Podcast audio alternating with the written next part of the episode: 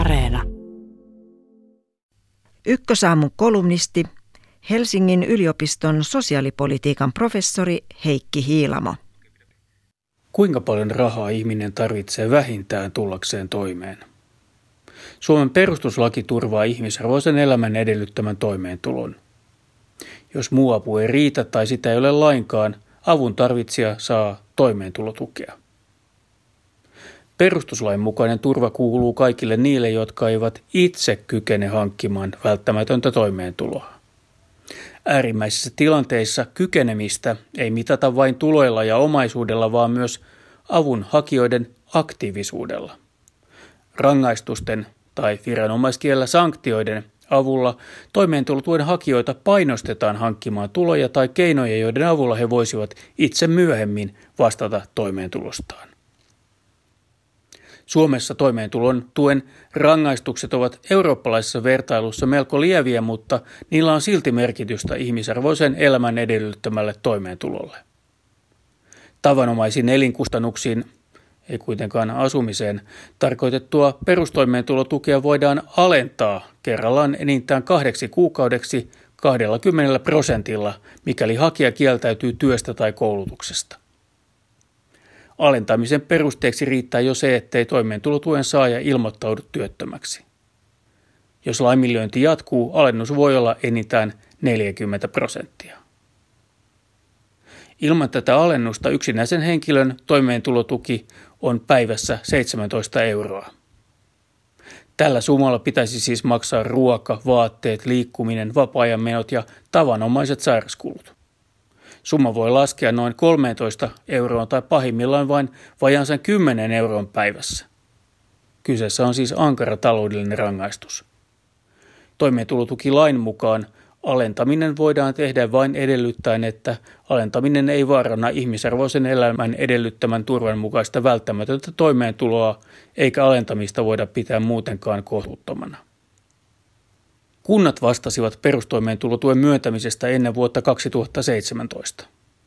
Kunnissa sosiaalialan koulutuksen saaneet työntekijät pitivät tuen alentamista vain hyvin harvoin kohtuullisena. Tilanne muuttui, kun Kela otti toimeentulotuen hoitaakseen. Muun muassa tradenomikoulutuksen saaneet Kelan etuuskäsittelijät alkoivat kaavamaisesti alentaa perusosaa. Esimerkiksi vuosina kaksituhattayhdeksäntoista ja kaksituhattakaksikymmentä Kela alensi perusosaa reilut kaksikymmentäseitsemäntuhatta kertaa. Tätä ennen kunnat olivat jakaneet rangaistuksia vain muutama tuhat kertaa vuodessa. Kunnissa ideana oli käyttää alentamisen uhkaa keinona houkutella asiakas henkilökohtaiseen tapaamiseen. Viime keväänä sosiaali- ja terveysministeriö suositteli, että Kela luopuisi tilapäisesti kokonaan perusosan alentamisesta. Perusteena oli se, että toimeentulotuen saajien tosiasialliset mahdollisuudet hakeutua työhön tai työllistämistä edistäviin palveluihin olivat heikentyneet. Lisäksi pelko toimeentulotukihakemusten ruuhkaantumisesta. Ohjeiden voimassaolo loppui heinäkuussa, eivätkä toimeentulotukihakemukset ruuhkautuneet. Kela kuitenkin jatkoi armollista linjaa. Toukokuun kaksituhattakaksikymmentä ja tammikuun kaksituhattakaksikymmentäyksi välillä perusosa alennettiin vain yhdeksän kertaa. Nämä lienevät käsittelyvirheitä. Helmikuussa Kela alkoi kuitenkin yllättäen jakaa uudelleen rangaistuksia. Maaliskuussa tapauksia oli jo tuhatkaksisataakaksikymmentäneljä. Maaliskuun ensimmäisenä päivänä valtioneuvosto kuitenkin totesi uudelleen poikkeusolot. Mahdollisuudet työhön tai työllistämistä edistäviin palveluihin olivat yhtä kehnot kuin viime keväänä. Miksi Kelassa päätettiin aloittaa uudelleen rangaistukset? Saivatko toimeentulotuen asiakkaat asiasta tietoa? Tilanne on hämmästyttävä, ottaen huomioon, että kyse on tärkeästä perusoikeudesta, ihmisarvoisen elämän edellyttämästä toimeentulosta. Historiallisista, mutta nykyisin täysin pätemättömistä syistä Kela ei ole vastuussa sosiaaliturvan toimeentulopanosta sosiaali- ja terveysministeriölle, vaan toimii itsenäisesti eduskunnan alaisena laitoksena.